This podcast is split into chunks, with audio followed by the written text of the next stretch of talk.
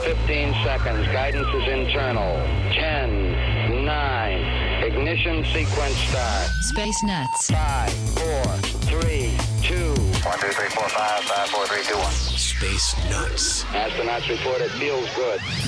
Hello once again, and thank you for joining us on Space Nuts. It's all about astronomy, space science, and whatever else we can cram in. And it, this is our Christmas edition, so Merry Christmas to you. And I uh, hope you're uh, having a, a good time avoiding traffic and uh, the mayhem of shopping between um, now and then. Well, then might be today, because this uh, does get broadcast on the community radio network in Australia on Christmas Day. So uh, whatever the situation, I hope you're well. Uh, now, today on the program, we will be talking about a new theory involving dark matter. Uh, an idea has been posed that could answer the question as to what dark matter is, but there are people, one of them that I'm about to talk to, is not so sure about that. Uh, also, the launch of the James Webb Telescope, it's uh, happening very, very soon. WoodSat. I love this story. WoodSat is exactly what it sounds like. We'll get to that. And because it's Christmas, we're going to talk about the Christmas star, uh, which Fred and I have done before, but not for a very long time. And questions about radio circles and space ethics coming up as well. I'm your host, Andrew Dunkley, and joining me as always is Professor Fred Watson, astronomer at large. Hello, Fred. Hi, Andrew. How are you today? I am I am well. Uh, I think we're we're past the Christmas rush at our place, but um, yeah, well, I, not everyone gets as organised as my good wife, so good luck to them. But uh, yeah, really good. What about you? Uh, very well, thank you. Yeah, well, it's, um, we're, Christmas has not been organised here. We we have a Christmas tree. Uh, we uh, discussed um, all kinds of things. The big the big event will be on Christmas Eve when Marnie's family turns up for a Christmas meal, which we're looking forward to very much. That'll be lovely. We'll all be wearing looking forward masks. To seeing the, the grandchildren and you know, having the house destroyed as they get into it. So that'll be a lot of fun. All right, let's get down to business. And uh, the James Webb Telescope, uh, everybody's waiting with bated breath as the launch gets ever closer, and we're looking at um, any time soon, basically. Christmas Eve, uh, or certainly um, uh, our time. Christmas Eve, it will be. Uh, this is in, in Australian time. It's uh, it's. I think it's one o'clock in the afternoon. We're we're in pole position for it. It launches after mm. midnight Universal time. Uh, so yes, we're very much looking forward to that. To me, the event that um, has been in the offing for probably best part of twenty-five years. In fact, since the space the James Webb Space Telescope was first proposed, uh, six point five metre diameter mirror, an infrared telescope. Hopefully we'll, excuse me, hopefully we'll get rid of the frog in my throat yeah. uh, this morning, uh, but also uh, as an incidental, it will probe the universe back to within maybe a billion years of its birth, perhaps discovering the first stars and galaxies. And also at the other end of the scale, it's got the, it's got, it will have the attribute of being able to Uh, analyse it in unprecedented detail the atmospheres of extrasolar planets. Yes. So, you know, we might find all kinds of things turning up there. Very exciting. And I've seen a lot of uh, comment about it on social media. A lot of people yep. are really excited by this project. Yep. And, of course, uh, those that are at the coalface who've been making it happen, uh, th- this is crunch time. So I'm pretty sure there are a lot of nerves building up to this uh, because uh, you only get one shot at it. Yeah, you do. That's right. G- given that, that it's an, a very ambitious project to sort of unfurl this eighteen element mirror and um, make it all look like a single optical surface, that's extraordinary engineering mm. on its own. To do that on Earth is pretty spectacular. To do it one and a half million kilometres from Earth, uh, that's another question altogether. But that's yeah, where it's going. It will be out there. In one of the Lagrange points. L two, right? That's right. L two, yeah. Yeah, L two, uh, and, and unlike Hubble, which did run into some teething problems when it was uh, first launched, they were able to go and fix it. This one, yeah. not so simple. Uh, it's not even not so simple. It's impossible. Yeah. With our current technology. Yeah, it's uh, well, too far away. Let's not think about that. Let's, let's just not think about that. No. You know, wish them well. Godspeed uh, to uh, the James Webb Telescope team. Let's uh, now look at this uh, theory about um, the the possible reason for dark matter. Even though we don't know what it is, uh, a theory has uh, – this is actually an old theory, but they've revived the possibility that it is the answer to this question. We only said last week that we hoped that someone would come up with the answer, and within a week, as often happens in journalism, uh, somebody's proposed a potential answer. You're not overly convinced by the sound of it. No, um, it's, um, uh, so the, what's let, let's just outline what this is all about. Yes. Um, it is the idea that the universe is filled with what are called primordial black holes, um, and these are usually small, although some people have postulated there might be huge ones as well. In fact, we talked about those a few weeks ago. I forgot what they yeah. were called, humongous primordial black holes or something. They had a, they had a, an acronym for it. Um, but the, the idea is that in the in the early universe, um, the density of the hydrogen gas was so high um, that uh, what you could get would be clouds of gas, Andrew, that would collapse under their own gravity. Now, normally that's the first stage of star formation. So a cloud of gas collapses under its own gravity um, and forms a star. Uh, and that's how stars are born. But in the early universe, the suggestion proposed actually by Stephen Hawking as long ago as nineteen seventy-one, so a fifty-year-old mm. theory this is, uh, it, uh, the idea is that the density is so high that the collapse doesn't stop. In other words, it doesn't need to go through the star formation process. The cloud of gas collapses and simply keeps on collapsing until it forms a black hole. And that's the idea of a primordial black hole. And Hawking's speculation was that the universe was full of, possibly, but was full of these, uh, generally speaking, relatively small ones. Uh, and that a lot of those are still around because, as you and I have spoken about before, black holes do evaporate, but yeah. they, they evaporate in times much, much, on timescales, much, much longer than the age of the universe currently. So they haven't had time to disappear. Some some might have done, but but most will still be there. So uh, back in about nineteen eighty, somebody suggested that maybe these black holes are actually what we re- what we see as dark matter. So this mm. is a pretty old idea. It would have been early nineteen eighties. And um, the pro- thing about this is you can actually test it by looking for evidence of gravitational lensing uh, in in star fields. Uh, so what you do is you look at a, a region of sky which has lots of stars in it, and you measure their brightness over time. And what you look for is the increase in brightness that you would get from a black hole passing in front of one of these stars. Because what it does, the black hole acts as a gravitational lens, it magnifies the light of the star, and the star brightens up. Um, and this sort of study was carried out during the nineteen, it's probably actually the nineteen nineties rather than the nineteen eighties. Now I come to think about it, because we were involved in it here in Australia. It was one of the jobs that was done by what used to be the Great Melbourne Telescope, a telescope very close to my heart, uh, which is being restored down in Melbourne, built in eighteen sixty-nine. Um, and um, uh, they, they make a big fuss of me down there because I'm one of the few um, people still alive who worked for the company that built it. Uh, oh. It's uh, you, you know, you know I uh, thought you were going to say you were there when they built it. Um, well, uh, next uh, that was the next best thing to being there. I knew, I, I, I knew people who knew people who were there in eighteen sixty-nine. Um, anyway, uh, the Great Melbourne Telescope was refurbished uh, in the nineteen forties, actually, and then refurbished again in the nineteen seventies, I think, and used in the nineteen nineties to observe rich star fields, looking for exactly this. Mm. The the kind of gravitational lensing effect that you would get from primordial black holes, and they didn't see it.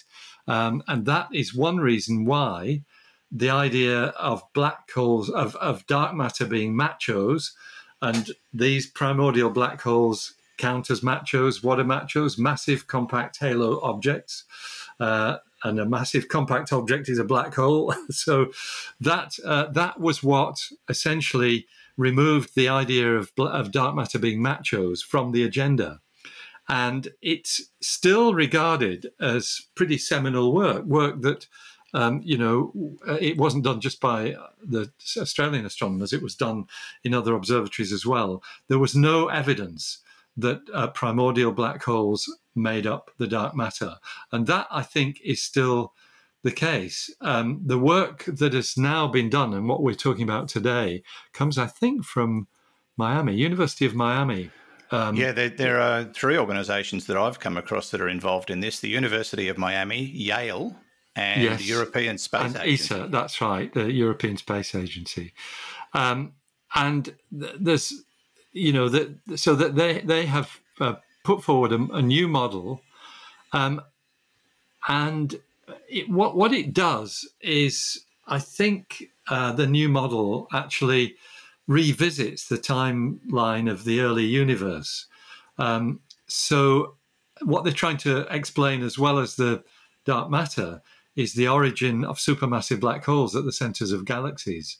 Mm. Um, you, you know, how, how did they get so big so quickly? That's the, the bottom line there.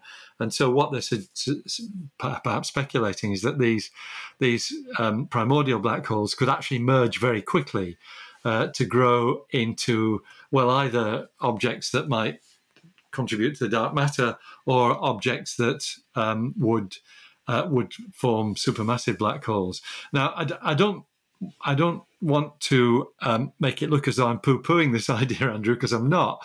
Um, I I think uh, it's a very interesting idea, and it, it would be fabulous if we could show uh, why it is that these things weren't picked up when surveys were done to detect them, the, the MACHOs, yeah. the, the supermassive, uh, the primordial black holes.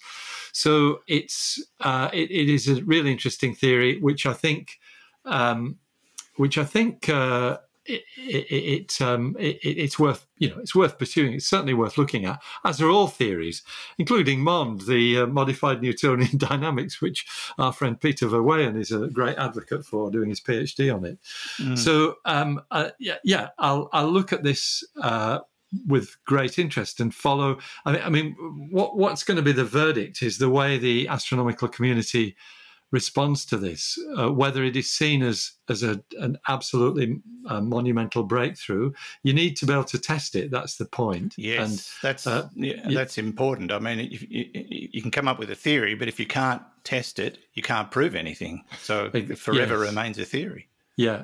So so one of the things that might be useful in testing it is this marvellous telescope we've just been talking about, the James Webb yeah. Space Telescope, because they're looking, uh, or the telescope will look into the distant past, as I said, uh, probably exploring the first billion years of the history of the universe, and maybe mm. seeing the first stars form and things like that.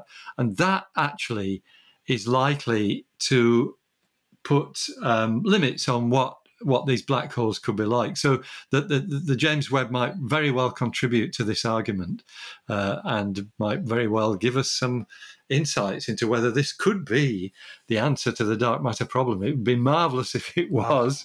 Wouldn't it be? Uh, but, but we don't know yet. But so, so it's a big step, yeah, and it's a great, you know, it's a great way to wind up twenty twenty-one to talk about yes, um, yes, indeed, something like especially this. When we were only talking a week ago about, you know, when when are they going to come up with a with an answer? Well, they haven't, but um, they they they are starting to to reconsider an old theory. Now, they all agree, these universities in E S A, that uh, the original theory didn't hold much water. Yes, but yes. they're suggesting modifications that might yeah. validate the theory, according to what I've read. So, yeah, I don't know what those modifications might be. I haven't read that deeply into it, but Uh, let's just watch this space, as we tend to say, and, and see what they come up with. Uh, you know, we might we might know something reasonably soon. Speaking of which, when do they think the James Webb Telescope will actually be online and active? Um, if I remember rightly, we had this from a listener question a little while ago, and if I remember rightly, the answer is about a month. Uh, ah. I think it takes about a month to get to, to its station, to get to yeah. Earth two. It's uh, right. it's quite a long way, a million and a half kilometres. You know, when you think it's, uh, I think it's, um, ooh, is it three point nine times the distance to the moon? That's about right. Yeah. So, so yeah, it's it's a it's a it's a good trek. Yes, indeed. All right. Uh, lots of interesting things to look forward to. Uh, and uh, yes, uh, next year we, we certainly will be um, reporting on some of the th- wonderful things that the James Webb Telescope might discover. This is Space Nuts. You're with Andrew Dunkley and Professor Fred Watson. Let's take a quick break from the show to tell you about our sponsor, NordVPN. Now, why do you need a virtual private network? Well, it gives you security. It gives you peace of mind. Uh, there is no geo-blocking. There's a thirty-day money-back guarantee on this particular offer. Uh, you can block hackers, you can block spammers, you can block criminals, you can pl- uh, protect your activities and your online banking, and you will be secure when using a public Wi-Fi service. And it works on any platform, Windows, MacBook, mobile phones, tablets, you name it. NordVPN works, and it works fast. It's very efficient and highly rated. Now, as a Space Nuts listener, you get a special deal, two years for three dollars sixteen a month. And I'll remind you that on the Australian browsers, the prices show up in U S dollars, so bear that in mind. But that's seventy-nine dollars for twenty-five months, saving you seventy-three percent on the regular price. Lots of good reasons to get NordVPN, and it's as simple as logging on to this special U R L, nordvpn.com slash spacenuts. That's nordvpn.com slash spacenuts. And, of course, they'll throw in a thirty-day money-back guarantee. They are so confident about their product. Seriously fast internet service and premium security from NordVPN. The U R L again is nordvpn.com slash spacenuts. Check it out today and grab the deal. And now back to the show. I'm through here also. Space Nuts. As I've mentioned, oh, maybe just once or twice in the last calendar year, uh, if you would like to become a patron and help support Space Nuts financially, just go to our website and there's a supporter tab there. And just check out what the options are. You can become a patron and, and pay a you know, little bit per month uh, through Patreon or Supercast, or you can just do a one-off through a donation in PayPal, or you can hit, click the Buy Us a Cup of Coffee button. Now, these are all options. It's not essential. We are not demanding that you do it by any means. We're just suggesting that the idea is available to you. If you if you want to support Space Nuts, you can certainly find out more through our website, space nuts podcast dot com or space nuts dot io, and see what it's all about. And if it's not for you, it's not for you. But thirty-day trials available uh, on Patreon and Supercast. So uh, if you don't like it after thirty days, you can go, no, nah, not for me, and carry on. But if you do become a patron, there are presents.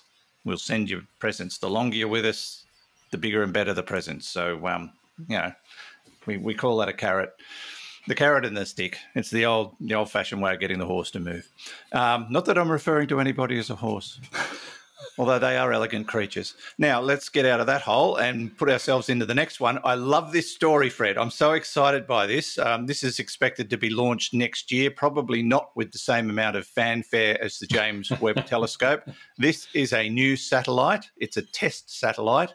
It's called WoodSat because it's going to be made of plywood. I think this is awesome. It, it is indeed. It's a great. This is a great story, uh, and it's it, exactly as you've said. The mission is to see whether you can make a satellite out of wood, um, because that's a, a good material with, with some good properties. Um, you know, compared with the space-grade titanium and things like that that are normally yeah. normally used. So it's a CubeSat, uh, which is ten by ten by ten centimeters, um, uh, kilograms worth of uh, of of, of kit inside. That's the standard excuse me standard CubeSat model. Excuse me, I've got the CubeSat in my throat again. Um but what they're doing is making it out of wood uh because they want to see whether that's a possibility. And you know, if you could if you could fly wooden satellites routinely, um it would have all kinds of advantages. Uh, wood's a lightweight material. It's um easy to to um to shape and deal with, much cheaper than space-grade titanium. Cheaper. Uh, burns up without any problem when it re-enters the atmosphere. Exactly. So it's, yeah, and it's it's the, this is the brainchild of a company called Arctica Astronautics uh, up there in Finland, um, and they they do manufacture CubeSats. That's their their main stock in trade. But mm. this is a one made out of wood. Uh, it's a plywood. It's a coated plywood um, for uh, for the basically for the for, for the outer surfaces and, and the inner surfaces as well, because they're all at, uh, sort of open to space.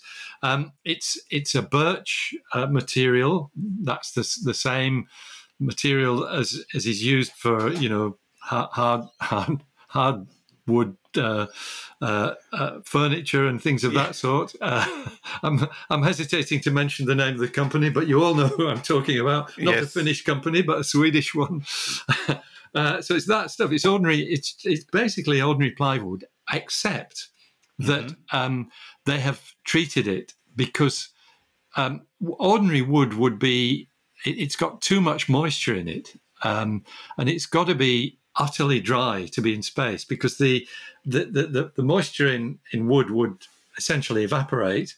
Uh, in fact, it turns directly into into into gas, and would probably distort the wood um, beyond recognition. It would not be a pretty sight. No. Uh, so so what they do is they dry it out to start with, and then um, they are actually coating it with very thin layers of things like. Well, aluminium oxide. That's one of the uh, one of the coatings that is is being put uh, on top of it, and the mm. idea is that that presents sort of will prevent it will seal the wood and prevent outgassing, uh, which is the problem. If you know, outgassing is something that you've got to deal with. All space engineers, uh, you talk about outgassing, and they just don't want to know. It's it's taking them down territory that you you you know that you. you you'd rather avoid.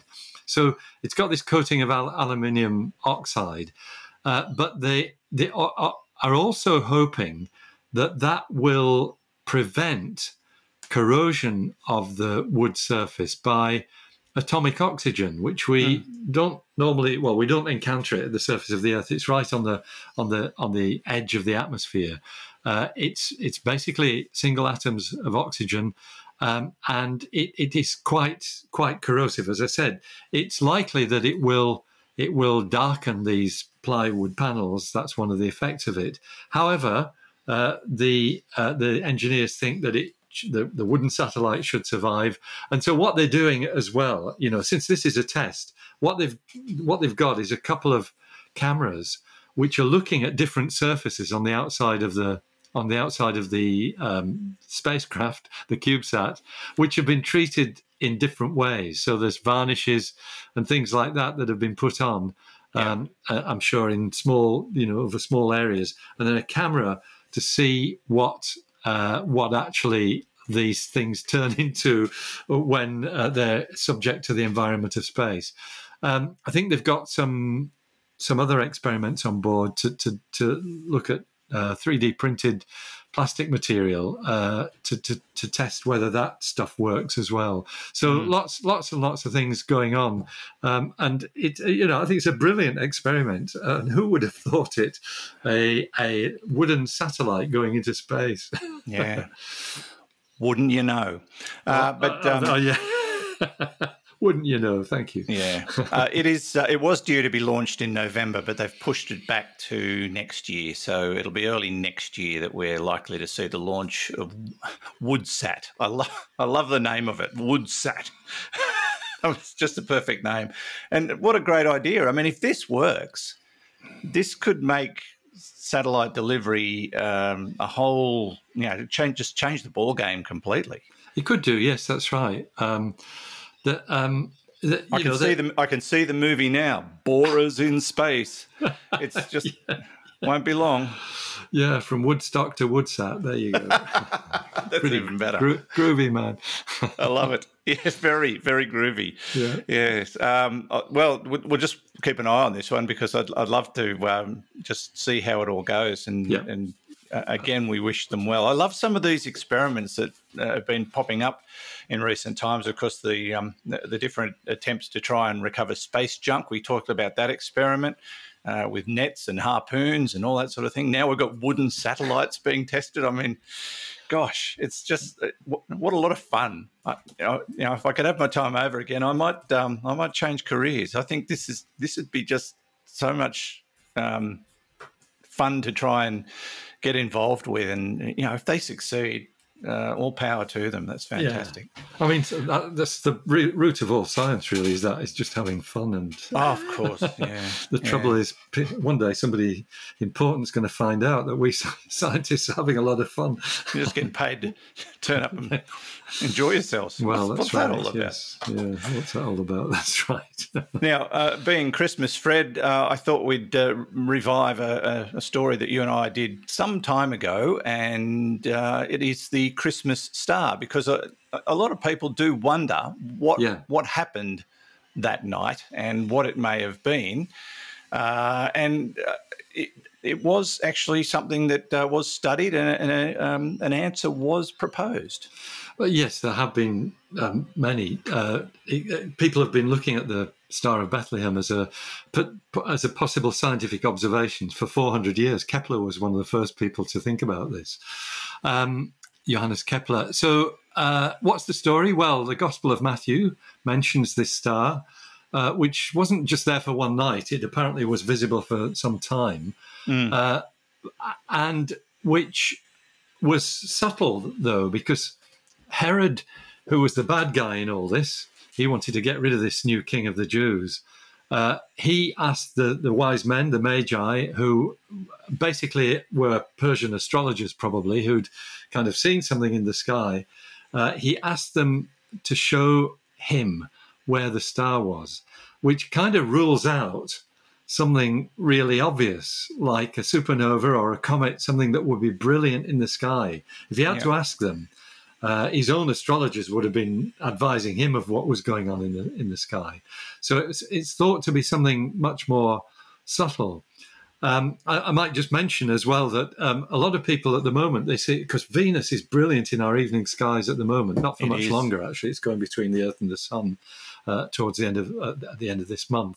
But um, it's brilliant in the evening sky, and people say, well, you know, could that have been the Star of Bethlehem? But that happens every couple of years or so. It's um and and these guys would have fully understood all that sort of thing, so it would that would not have been anything new uh, or spectacular, whereas a comet or a, uh, an exploding star would have been, although, as I've said, that's kind of ruled out by the fact that Herod had to ask them where it was.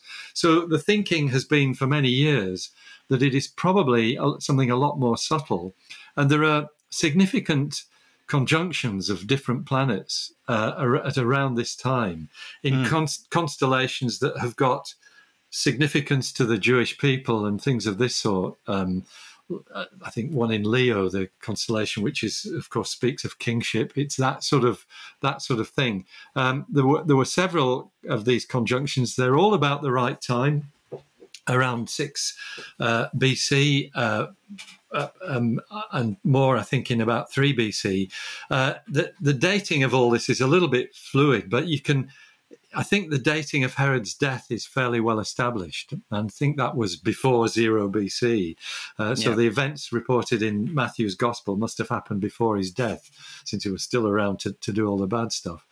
Um, so uh, those are the kinds of things that people imagine the Star of Bethlehem might have been, some mm. sort of subtle conjunction.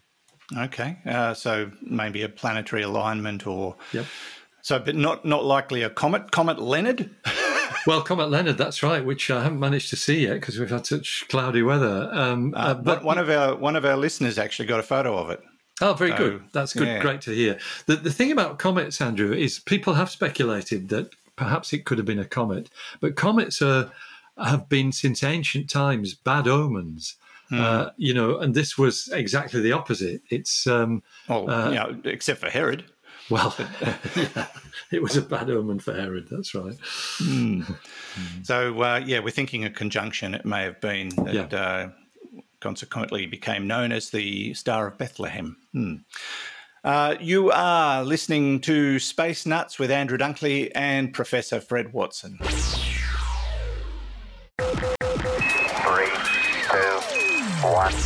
Space Nuts. Now, have you visited the Space Nuts shop yet? You can't walk into it, maybe one day, but at the moment it's a virtual shop on our website, space nuts podcast dot com, and just click on the link that says shop, which, uh, you know, that that's quite an astounding coincidence that we have a shop on a tab named Shop. Uh, but in there, you can get the bubble-free stickers. You can get the T-shirts. You can get the polo shirts. Look, if you're watching on YouTube with the logo on them, you can get cups and mugs like that one behind me or the tote bag. Uh, there are hats and caps and um, hoodies.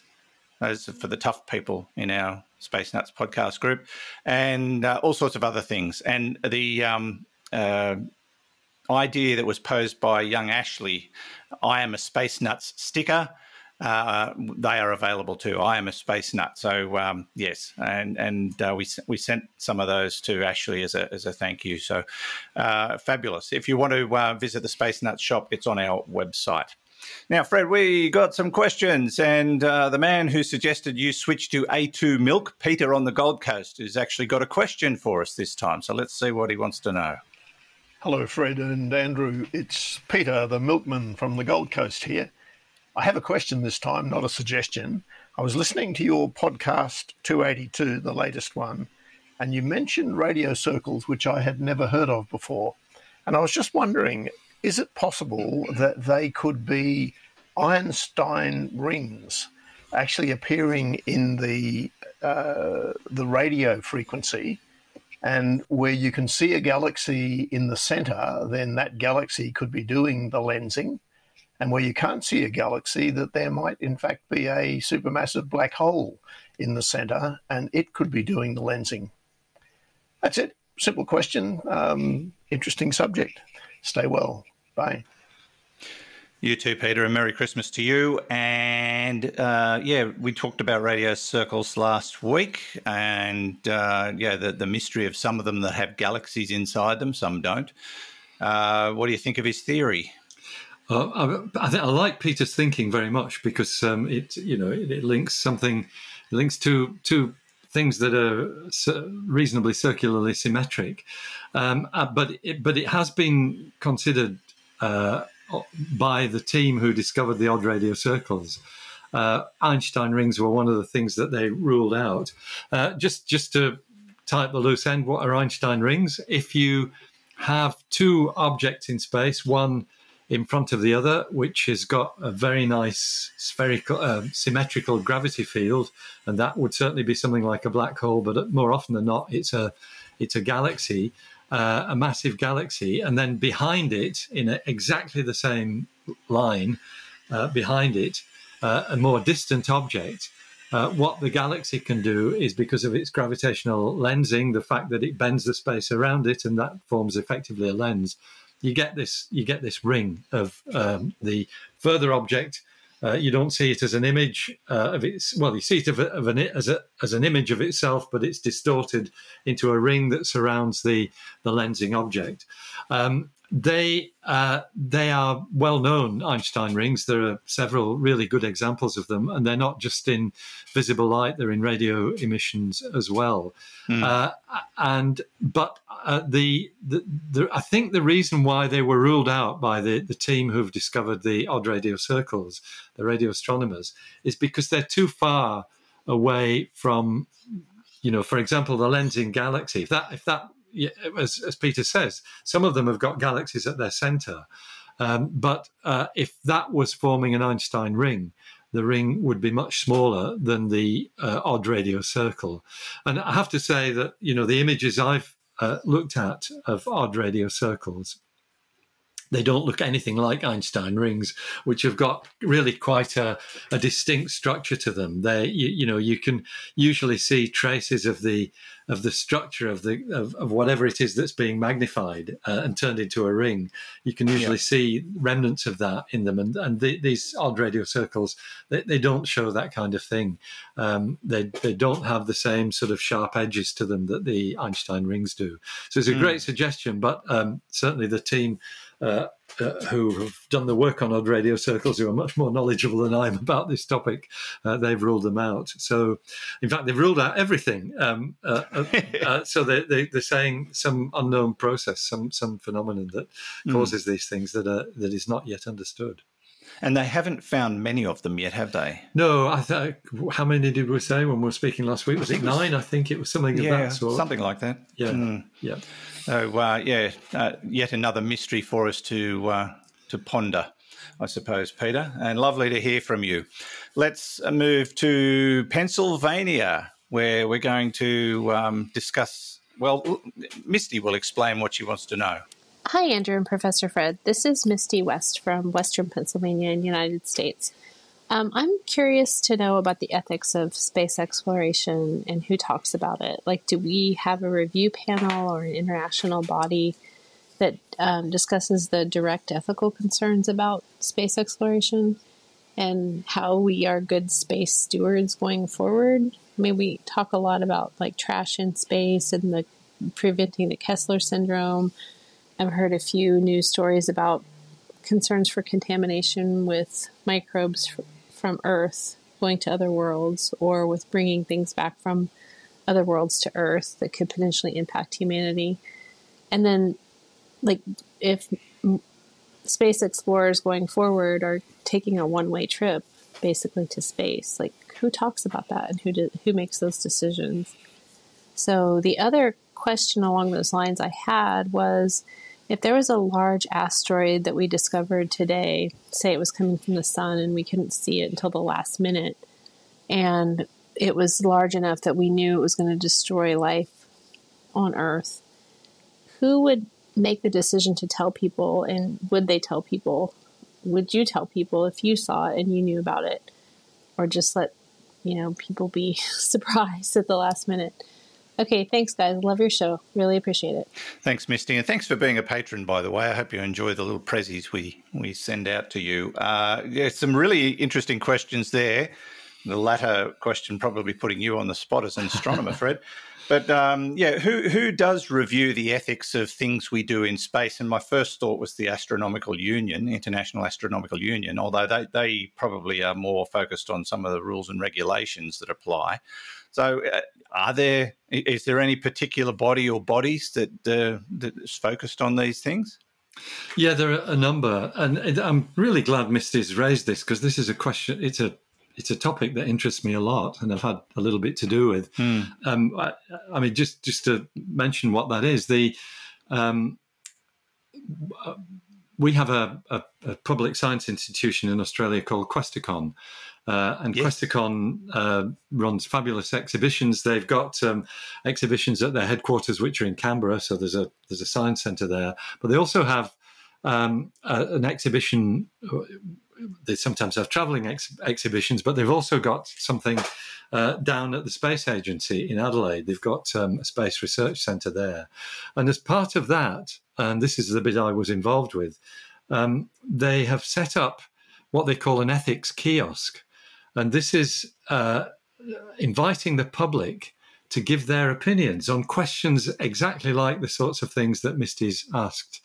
And it's really interesting, because often those questions don't have a straight answer. Um, you mm. know, there's there's there's arguments both ways, um, and uh, I'm peripherally involved. Uh, I'm certainly not directly involved with it yet, but there the might be. I hope to be uh, with a study uh, of the analysis of the, the responses from the you know the public members of the public who've who've tackled those questions, because they're they're quite interesting. Uh, I've seen some of the results, and they're they they they they're not entirely what you would have expected.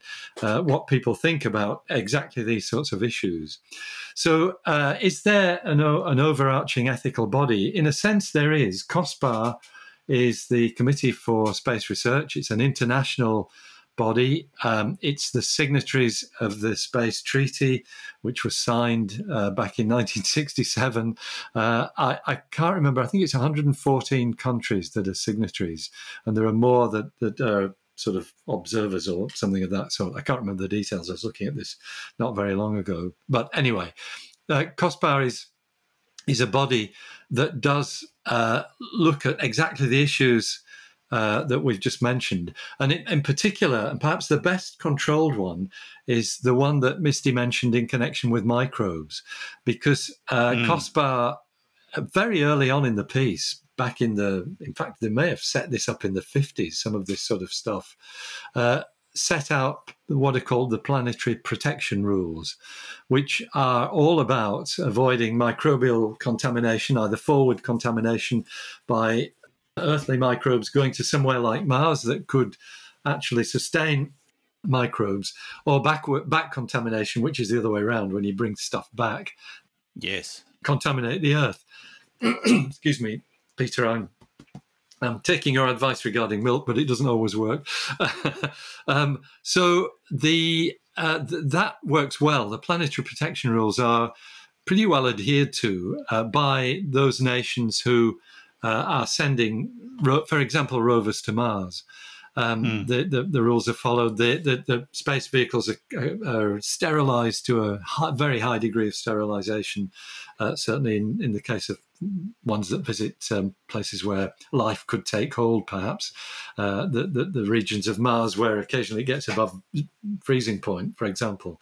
So that's, um, I think, something that's reasonably well looked after. Um, NASA has a planetary protection officer. I'm sure other space agencies do as well, uh, which follow the rules. But it, yeah. it, it's a bit more uh, fluid when it comes to simply launching satellites. Um, the well, yeah, that that that's become an ethical question this indeed. year. With so many with, you know, with tens the, of thousands of yeah. low level satellites being launched for internet purposes, and and I know that's been a talking point amongst our audience because a lot of them are amateur astronomers, yeah. and they're really concerned about the yeah. light pollution or the or, or the interruption it might cause to their observations. Indeed, and that's my involvement as well, because we're um, very heavily involved in this in the department that I work for.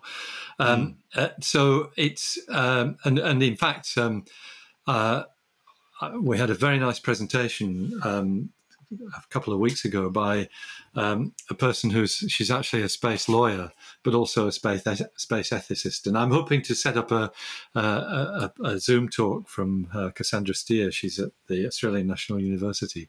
Uh, so that's something we might advertise down the track um, on Space Nuts, because uh, she, 'cause she's across this topic completely.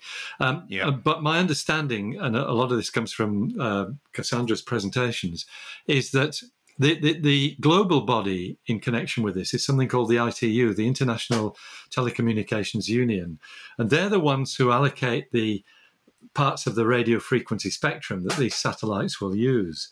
Mm. Um, and they are, it's not rubber stamping that they do, but they're pretty Um, you know, keen to to promote the space industry, promote communications and things like, of that sort. So they do uh, they they do treat these things um, seriously, and they they tend to give the tick to anything that's reasonable. Um, it's the jury's still out on whether they'll give the tick to a an an, uh, an application from the Rwandan government recently for two space constellations, which would total three hundred twenty-seven thousand satellites. Oh. What? Um, uh, yeah, wow. and, and you know, the feeling in the industry is that they're just probing to see what would happen, but um, it, the I T U could could give that a tick. Uh, yeah. So, but that's the global level. But the real regulation is at national level. It's all takes place in the national levels, and that is, um, you know, one of the inadequacies. You really need uh, a, a global body, and th- there is one. There's something called COPUOS, the Committee for the Peaceful Uses of Outer Space, which nations actually sub- subscribe to. They uh, they send uh, national representatives to COPUOS. We do here in Australia, members of the uh, Space Agency. Um, but that's a U N a U N body. Uh, it's certainly not the I A U, the International Astronomical Union. They they can certainly feed their views into COPUOS, but they they don't dictate things. But COPUOS is is a being a U N body. It's it's a fairly It's not very nimble on its feet, if I can put it that way. It, you know, yeah. things take a long time to work out, whereas the National Space Agency or the national agencies that uh, validate space flight, they can work much more quickly. And in the U S, there's actually quite a lot. There's the F A A, the Federal Aviation Authority. There's the F C C, I think, which is the Federal Communications Commission, and then there's there's NASA. There's various levels of approval that have to be sought by bodies wanting to launch satellites, like Star, mm. uh, you know, SpaceX with Starlink. Um, uh, and but the tendency is for them to get the tick of approval. Now, um, just going to the extreme edge of this. Sorry, I've rambled on. You can tell no, it's that's a okay. Topic it's really fascinating. um, it, it, about you know, Misty mentioned the issue of uh, people uh, uh, author or agencies authorizing a one-way trip uh, into space for humans, and yeah. my guess is that that would not happen. That I don't think there's any space agency in the world, with the possible exception of some, you know, sort of basket case nations who I won't mention uh, that might, but but I think um, I, I don't want to cause a diplomatic incident there, which is why I'm not mentioning any names. The, mm. uh, the you know the, um, uh, the the the spacefaring nations of the world, I think, would draw the line at that. I don't believe they would authorise the launch of humans into space and, and, until the day comes where they want to export their convicts. I mean, that's how Australia came well, about. That's right. That's right. I mean, you know, we. We in Britain are, are number one criminals in that regard. Uh, not me personally, but my forebears. I know. Yes, but you know, as as Australians, we love to rub it back in the British faces because yeah. we beat them at cricket every time, and they and so they the caused moment.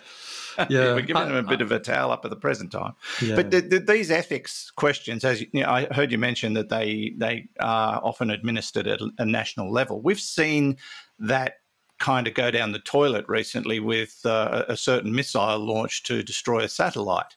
I mean, how unethical does that yeah. appear to be? Yeah, that that that's that was surprising. Um, mm. I have to say that was surprising. Yeah, well, I suppose if we were going to do a top ten dumb things in space list for twenty twenty-one, that'd be at the top. It will be on it. That's right.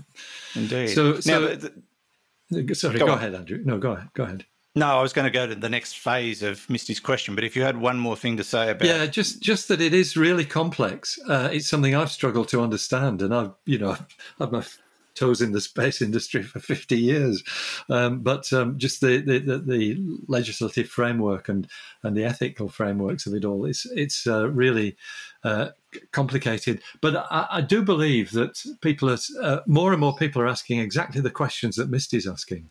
What are the ethics of all this? You know, yeah. I, I've talked long and boringly probably about the ethics of colonizing Mars uh, because I think it's an entirely unethical thing to do, but mm. um, there's nothing to stop it. You know, if if uh, if SpaceX and Elon Musk wanted to do that, at the moment there's no legislation that would say you can't do that. Yeah, okay. Yeah, I, I think these kinds of debates are going to go on for decades to come. Uh, to Misty's um, second question, and that of the ethics of warning people of uh, impending danger. So she kind of put you on the spot. Yeah. If you were to go out tonight and look at your telescope and say, oh, look, a little, oh, no, not so little asteroid, and do your calculations, which will hit us in two weeks' time and destroy the planet or cause widespread damage, would you tell anyone if there was nothing we could do about it? Well, there would be stuff that could be done. Um, there would be civil defence measures that could be done, some of which might be very extreme. First of all, it's good to recognise the point that something uh, big enough to do global, to, to have global extinction consequences would be big enough to spot. Um, and the the likelihood is that... Uh, It, it's not going to creep up on us unawares. There might be an object of that size that we, we'd get thirty years warning about, and then that might be something that we could take defensive measures. So the, so the ones that either are very close at the last second or have already passed us are smaller ones that yeah. have come in from behind the sun that we yeah. just didn't spot. That's right. And and we're talking, you know, uh, something fifty metres across, which could certainly wipe out a city. Uh, mm. That um, that that's at the level which makes it hard to detect. Um, uh, it, it, actually, fifty metres is probably too small, but but you'd get similar effects to what we had with Chely- Chelyabinsk in twenty thirteen, yep. uh, which effectively it didn't wipe out the city, but it did a lot of damage and sure injured did. a lot of people. There were no fatalities, but there were injuries. Uh, mm. So um, something one hundred metres across would be more significant. That's a, a one in fifty thousand year event, I think, remembering, you know, the the um, the, the statistics. So th- this this whole field is relatively well understood, and there are lots of instruments in the world which are actually looking for these objects. And the, the, the big new one, which is going to come online, is the Vera Rubin uh, telescope down in Chile, an eight point four meter, I think it is, uh, telescope, which will survey the entire sky every, more or less every week. Uh, so you're going to find objects down to this fifty or one hundred meter level. Um, NASA many years ago mandate, sorry, uh, Congress mandated NASA Uh, I think in the nineties to to to explore this this type of object, uh, and NASA, so I can't remember when it was, it was probably ten, fifteen years ago, they uh, were they satisfied all the authorities that they had discovered ninety-five percent of all objects bigger than a kilometre in diameter. Uh, now, there's still five percent that you, you're not going to find, and that's because this thing is all done on statistics. But most of those big ones, these are kilometre-sized objects, which would Uh, cause statewide damage, not global but statewide. Uh, that that um, would that that is probably a, a we hope something that's not going to take us unawares. And it's the smaller objects that they're now concentrating on. Mm. So, um, so, so the answer would is you tell? Um, but I wouldn't. I you know I would not know. I wouldn't be the first person to know. Um, the the uh, the There are um, global bodies uh, that look after the idea of potentially hazardous asteroids. They would have a set of protocols, I'm sure, on uh, how the public was informed. But um, it, I, I don't think any secrets would be kept. Um, you know, the whole this is a scientific as well as a civil defence exercise. Uh, I think things will be pretty open because it's a global thing. You're not you're not yeah. able to keep secrets. There are many amateur astronomers now that could monitor the progress of a one-kilometre asteroid if it was on its way to Earth mm. and work out its orbit and tell you when it's going to happen. There you go. You can sleep tonight, Misty, uh, yeah. knowing that it's that it's covered. Uh, yeah, there are a few that slip under the radar, but they're yeah. not as not not the. Uh, earth-shattering ones that That's you see right. in the movies. Yeah, indeed. Uh, thanks, Misty. Lovely to hear from you.